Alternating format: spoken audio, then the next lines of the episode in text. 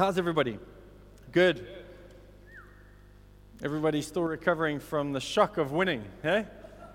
I don't know if we, I, if I'm honest, I didn't think we were going to do it after the way the English played on the, on the semi final, but uh, the boys did so well. Uh, it just, uh, it wasn't just scraping through as we did in the semis, hey? We literally dominated and totally took over.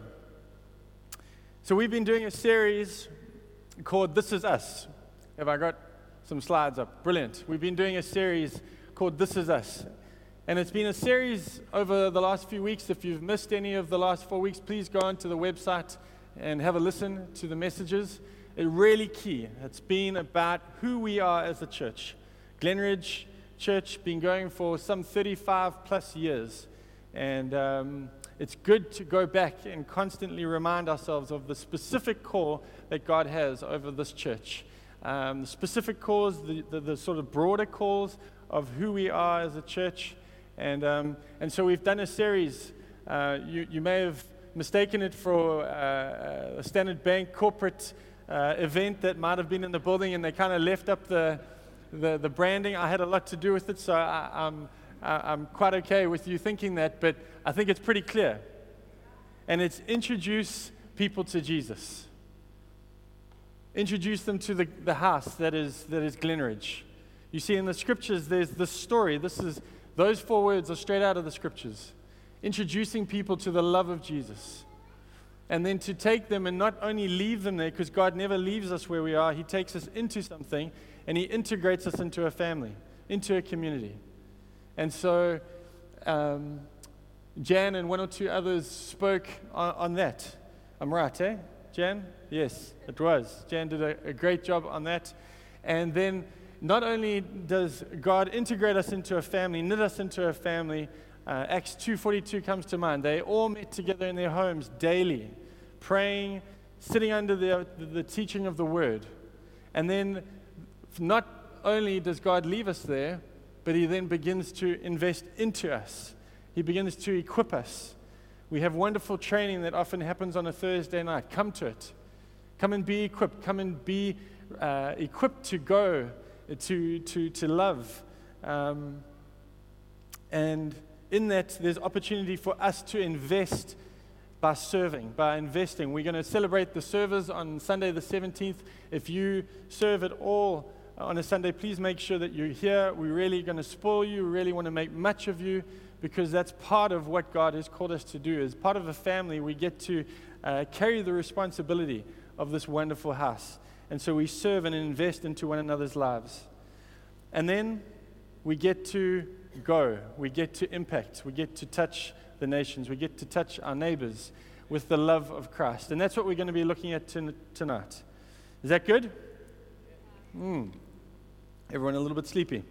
Need some participation here. Feeling a bit lonely. So, impact to do what Jesus is doing to change and impact the world. You see, Jesus never leaves us where we are, He's constantly moving us on. Moving us on, taking us on. I love that scripture. We've just come out of that series of Joshua. And in chapter 13, it says, the Lord says to Gideon, not to Gideon, He says to Joshua, he says to Joshua, There's more land to take. Wherever you might find yourself on this journey of being introduced to Jesus, maybe you're new here tonight, maybe this is your second time, your third time. God wants to take you on. He doesn't want to just leave you as a stranger, He wants to knit you in, etc., etc. So find out where you fit in. Have a look at the, the wonderful boards in the front there. Find out where you fit in and find out how you can take the next step into what God's calling you. You see, God wants us to co labor with Him. He wants to use us as His vessels to work in and through us. One of my favorite scriptures at the moment is Isaiah 43, verse 10. I think Sue's going to put it up there. It says, You are my witnesses, declares the Lord, and my sermon, sermon, my ser- you could probably put sermon in there, and my servant whom I have chosen. You see, God calls us to be storytellers about the love of Christ that we have received and seen and touched. We're to be out there, whether it's in our workplace, whether it's in our school, whether it's our parenting, to love those around us with the love of Christ. But you see, something significant here is it's the Lord who declares that over us. It's not some word that some clever guy came up with. It's the Lord declares this over us. And he says, You are my servant. You're to surrender your life to the king, and that he has handpicked us for this task. Every one of us here is called to touch the nations, to touch the world around us. Is that it? Everyone got it? So we can go home. Amen. Amen. No. As I've been pondering this message tonight about impacting the world, impacting our friends, impacting our family, I've really been stirred by this one thing. You see, because if we start to ask a few questions, we've got to ask why is that chair next to you empty? Why are we not running seven services Saturday through Sunday? Blocking them out. Choo, choo, choo. Where's the revival that God's speaking to us about? Why hasn't Suncoast closed down? All the gambling establishments and the this and the that. Tonight I want to suggest one reason why. That there's maybe a disconnect between the call of God that I've just touched on about every one of us being called to. Matthew 28 go to all the nations, we know it. Make disciples. There's a disconnect between that and our hearts. There's a disconnect between that and something in us that hasn't kind of taken root. And I want to look at that tonight. I want to look at a story tonight, a story about one man who didn't believe he was of any worth, didn't believe that God had called him. He thought very little of himself. He was hiding away, sitting in the shadows. But God saw so much more in him so much more in him. And God graciously, patiently walked with him, spoke destiny over him, spoke life over him, began to speak over the lies that he had believed, and began to use him to change history. I'm going to speak about Gideon tonight. Kind of let it out the bag just a moment ago. So if you can turn to Judges chapter 6, verse 1. We're going to look at this incredible story.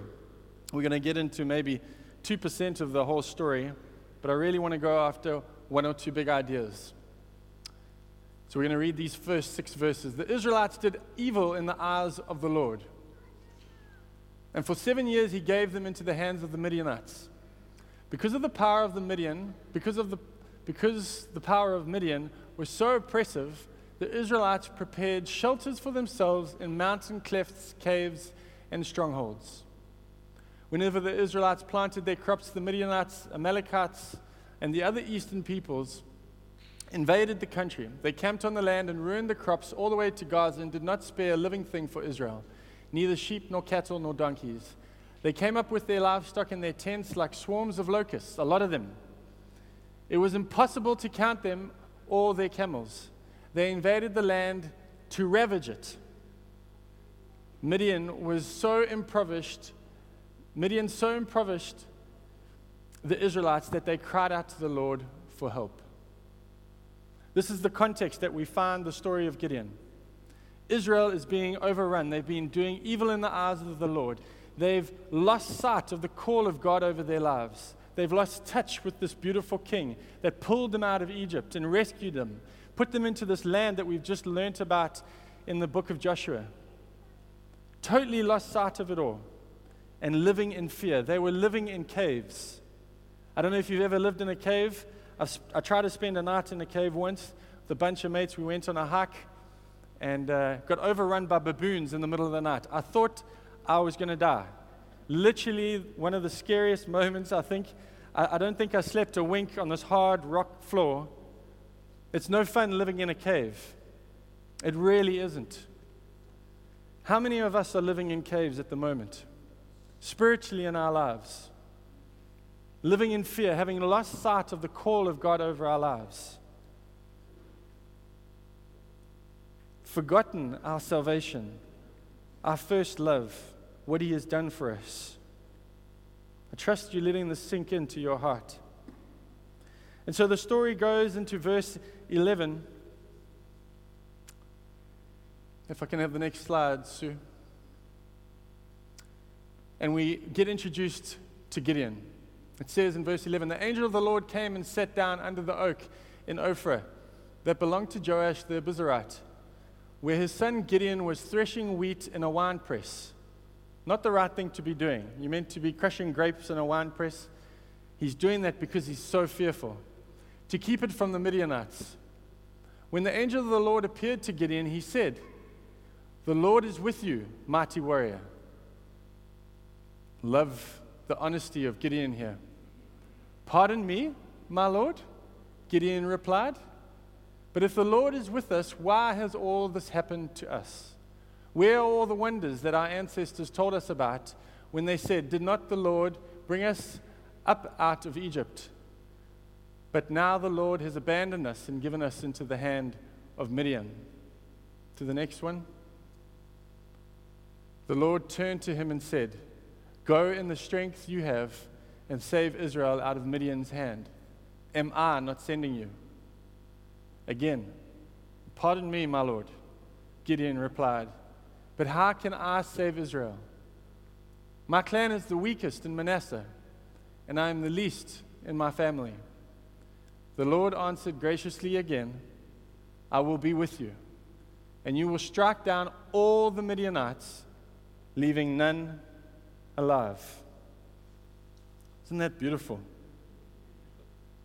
Here's a man hiding in caves hiding in a wine press, fearful, believing the lies, having lost sight of Jesus, believing the lie that he is weak, that he is worthless, no backbone whatsoever. Having believed the lies that he is insignificant, that he is never going to amount to anything, that he's part of the weakest clan in all the nations. And what does God begin to do?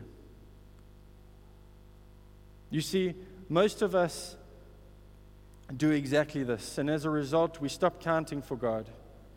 We stop making an impact as per the call of God over our lives.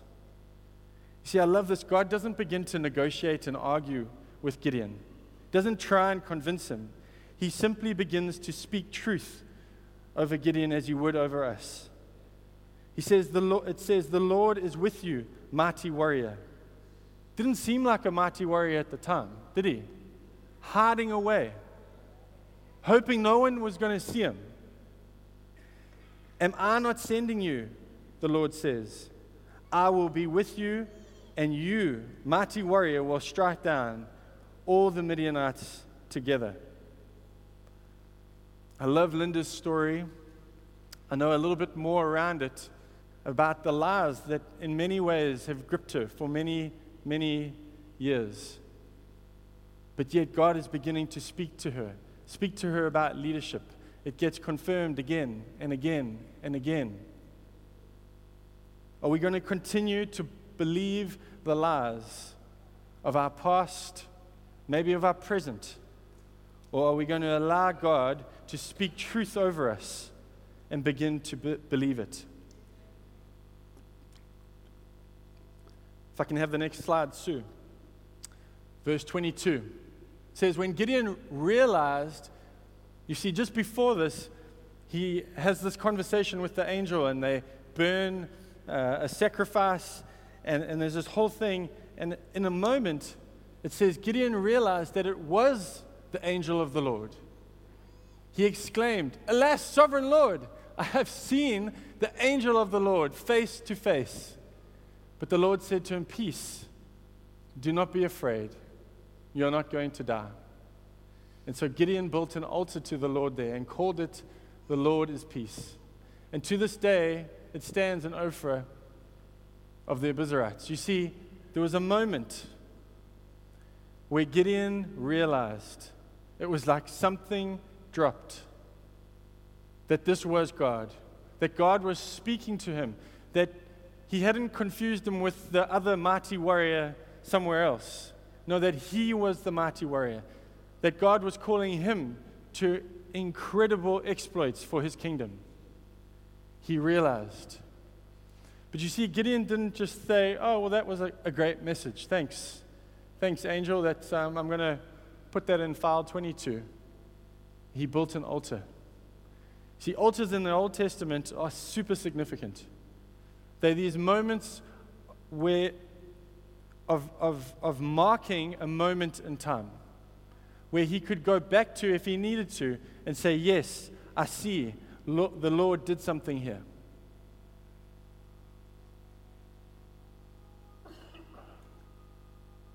I really feel like tonight some altars are going to be built in our lives where we begin to realize it is the Lord that is speaking this truth over every one of us.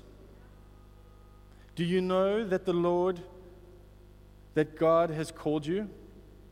Have you realized that He loves you, that He is pursuing you?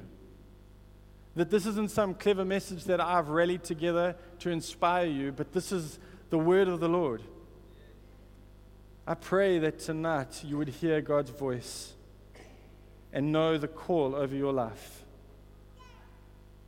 You see, Gideon builds an altar never to go back again, but only to be obedient to the call of God over his life.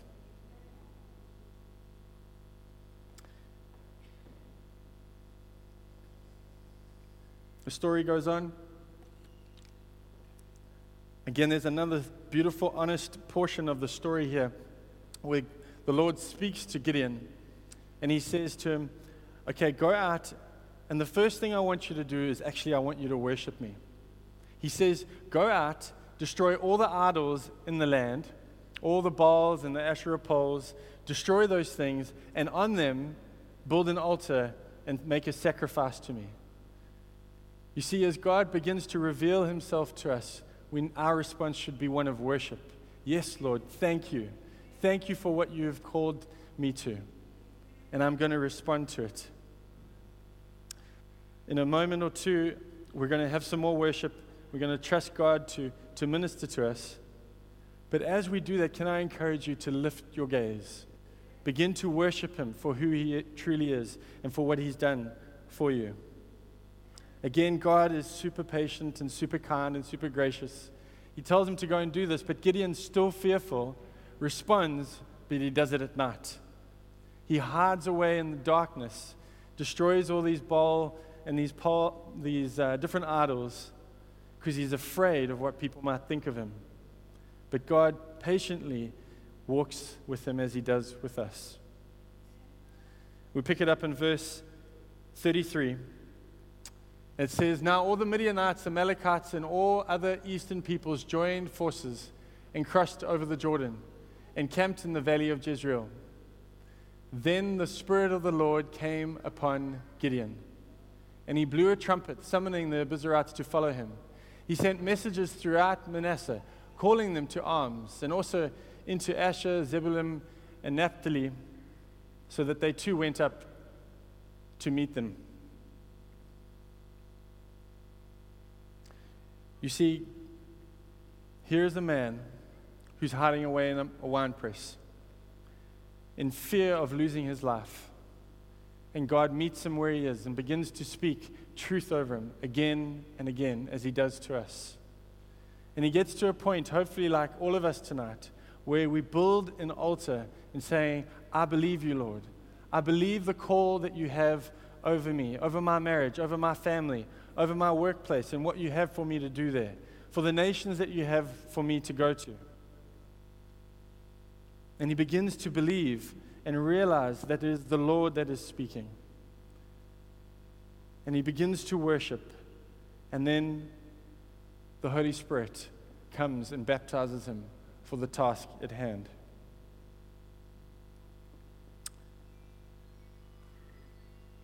The story jumps forward into chapter 7.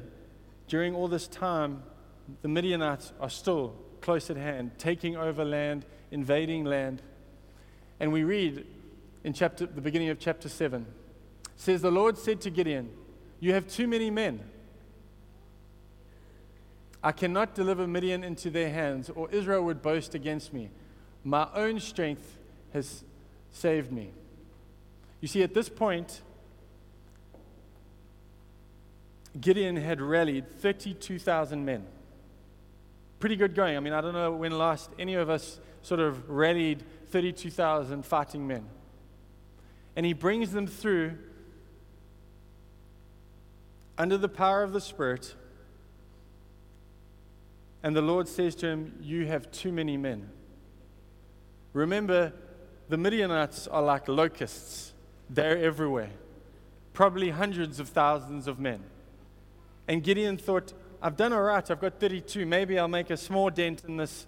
I don't know, through my own strength and my own ability, I'm going to make a little bit of a hit somewhere. I'm sure God knows what He's doing, but I'm going to give it my best shot. And it goes on to say, Now announce to the army anyone who trembles with fear may turn back and leave Mount Gilead. So 22,000 men left, while 10,000 men remained. Just lost 22,000, down to 10,000 against hundreds of thousands, I've got to believe.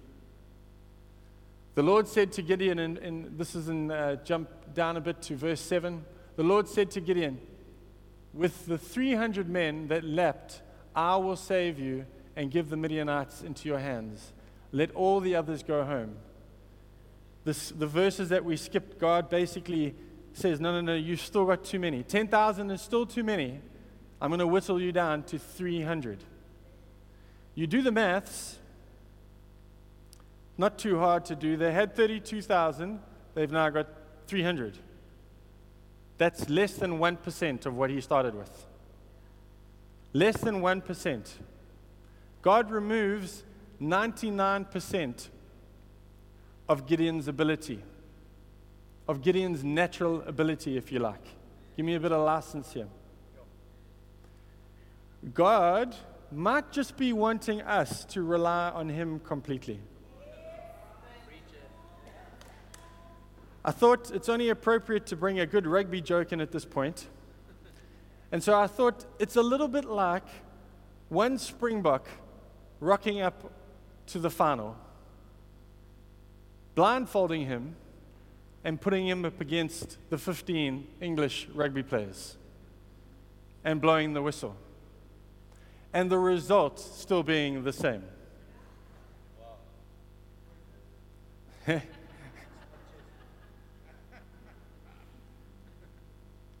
I don't think we quite fathom the magnitude of what God begins to do here.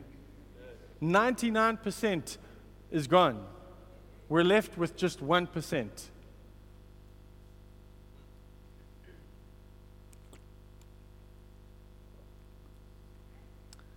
I'd love to say that tonight, everyone in this room makes up that 1%. That we are the 1%. We are that remnant that God is wanting to use to make an impact into this nation, into the city, into the nations of the world, into our workplaces, into our schools.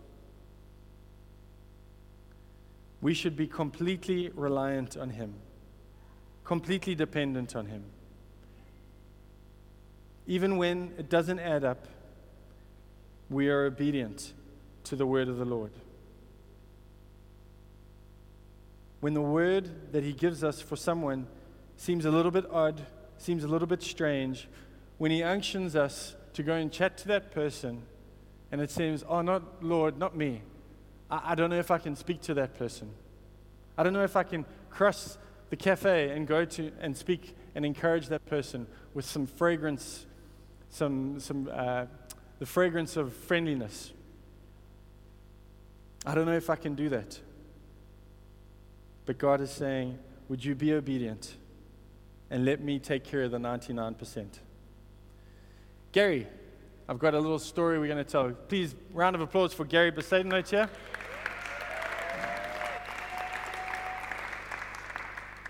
I need the mic. Thanks. So, just while they get the mic on, we've got a little story about pizza that uh, Gary's going to tell us. And, um, but on a serious note, this is a man who had been running and hiding from God for many years. For many years. But about three or four years ago, God caught up with him. And he surrendered his heart to Jesus. There were many lies inside of Gary's heart, many, many lies that he had begun, that he had believed for many years. Lies of being insignificant, lies of not being a success, lies of not being complete. But he began to believe the call of God over his life. And bit by bit, God's been building a mighty warrior out of this man. He's built altars again and again, never going back. Believing God at His word and being obedient to Him. And so, on a lighter note, Gary, Monday this week, eh?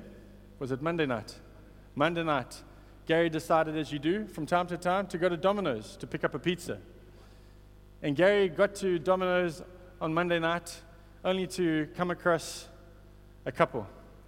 And uh, tell us what happened, Gary. So I've been trusting God to show me and give me words of knowledge for people and really wanting to press into that.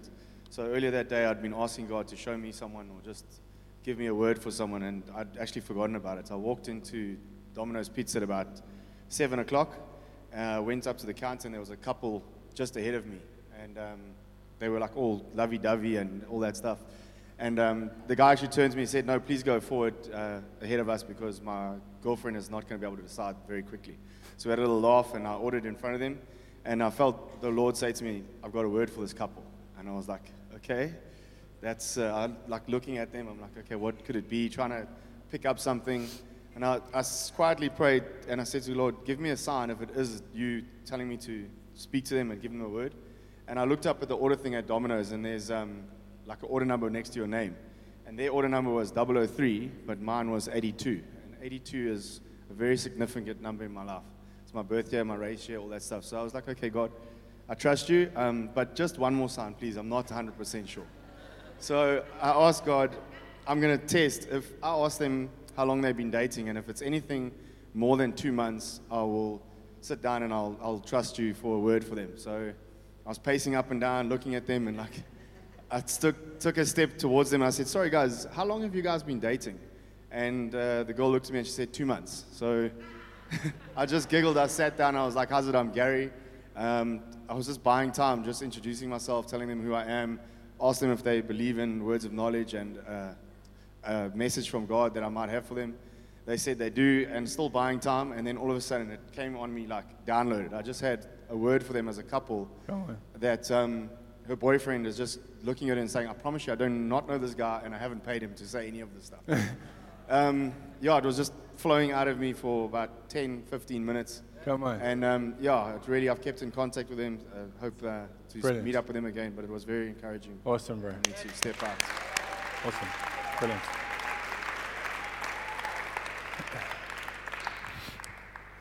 A sign and a symbol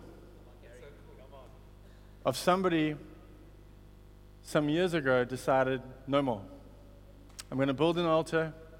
I'm going to start to believe the call of God over my life. The lies that I've believed, I'm going to begin to put them aside and replace them with the truth that I'm a mighty warrior, that I have much for God to do. Well, I've, I've got much for, to do for Him.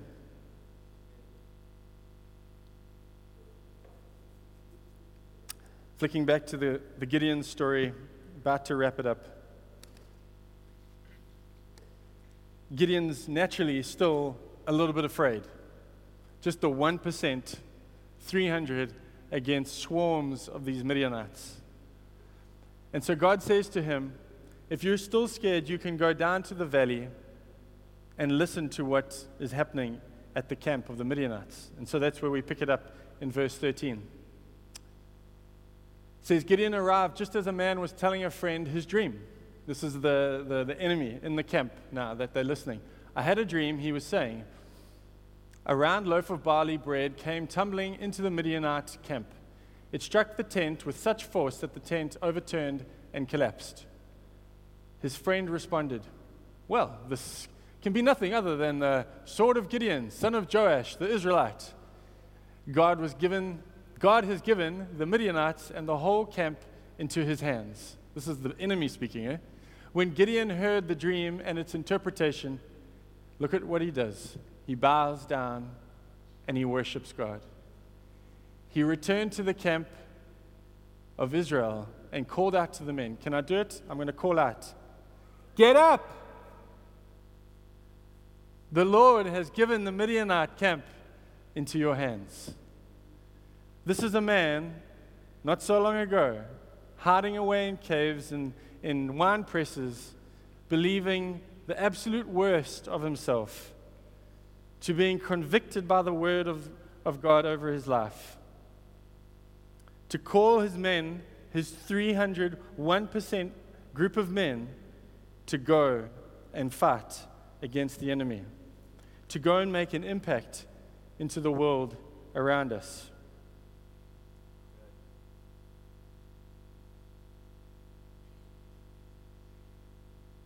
The rest of the story, as most of you will know, is that he goes back to the 300 men. They divide up into three groups and they defeat the Midianites. As the Midianites, through the power of God, turn on one another and kill each other, with the Israelites hardly doing a thing. God taking care of the 99%. You see, the, su- the, the summary of this story of Gideon, as we weigh up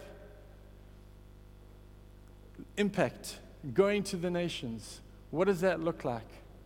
That disconnect between the call of God over our lives and our hearts.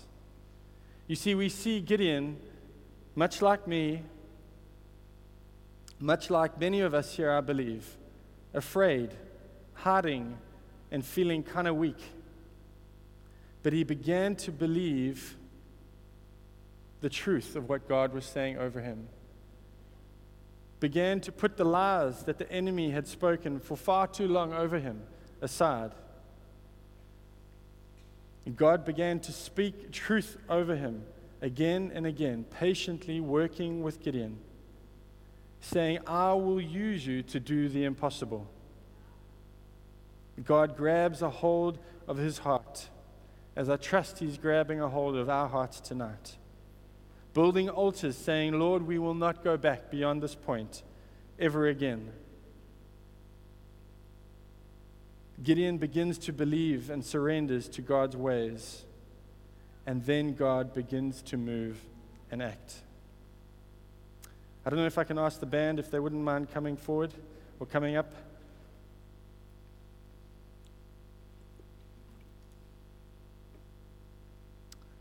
We are called to make an impact.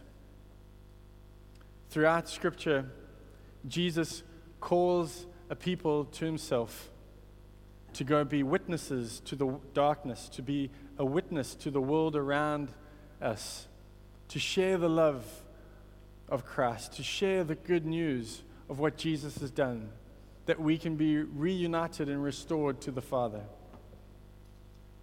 We are called to make an impact to do what Jesus is doing, to live to see the nations discipled, to live to see others meet the love of Christ. Can I ask us to get up? As Gideon spoke to his men and women and children, old and young, the Lord is speaking to us, I really believe, tonight, to get up. It's not okay to just keep sitting in the wine press, believing and wallowing upon the lies that maybe have been spoken over us. It's not okay because God has more for you. And I want to exhort you tonight as we just go into a time of worship, as we ask the Holy Spirit to come and fill us up, to come and baptize us. I pray that you would begin to believe the truth that God is calling you, that He sees you as a mighty warrior, that He wants to use you to do incredible, incredible exploits to glorify His name. That He's not just simply leaving you and sending you out on your own, but that He is going with you. He is with you at every turn. My final scripture that I want to read is Acts 4, and it's the gathering in the New Testament. And there's a moment in the New Testament where the disciples were all together, and it says, after they prayed, the place where they were meeting was shaken. And they were all filled with the Holy Spirit, just as Gideon was, and spoke the word of God boldly. I'd love to just pray for us as we go into a song and see what God wants to do. But can we raise our hands? Can we close our eyes? Can we set our gaze upon Jesus? I really just want to pray that Holy Spirit would come right now and fill us up with boldness. Father, I pray we would build altars tonight, saying we will not go back. Lies saying that you are not worthy, that you're never going to amount to much, that you're never going to be significant, that you're never going to be successful. Maybe you've had words saying that you're never going to be a leader, that you're just going to be a follower, that you're no good, that you're worthless. God speaks His love into your heart tonight. He says, My son, my daughter, I love you. You are significant. You can trust me. There is destiny over your life. I'm wanting you to come to me and come and work with what I am doing. Come and do what I am doing. Holy Spirit, I pray you would fill us up right now. There are men and women's lives waiting for us to share the good news. On the other side of our obedience, there are people waiting to hear the gospel. And Father, we want to be faithful to the call that you have spoken out over our lives. We want to be obedient to what you have said to us, O oh Lord. That we might bring you glory, Jesus, not for ourselves, because you are going to do the work as our 1% comes in behind your 99%. Father, would you do it? Jesus' name.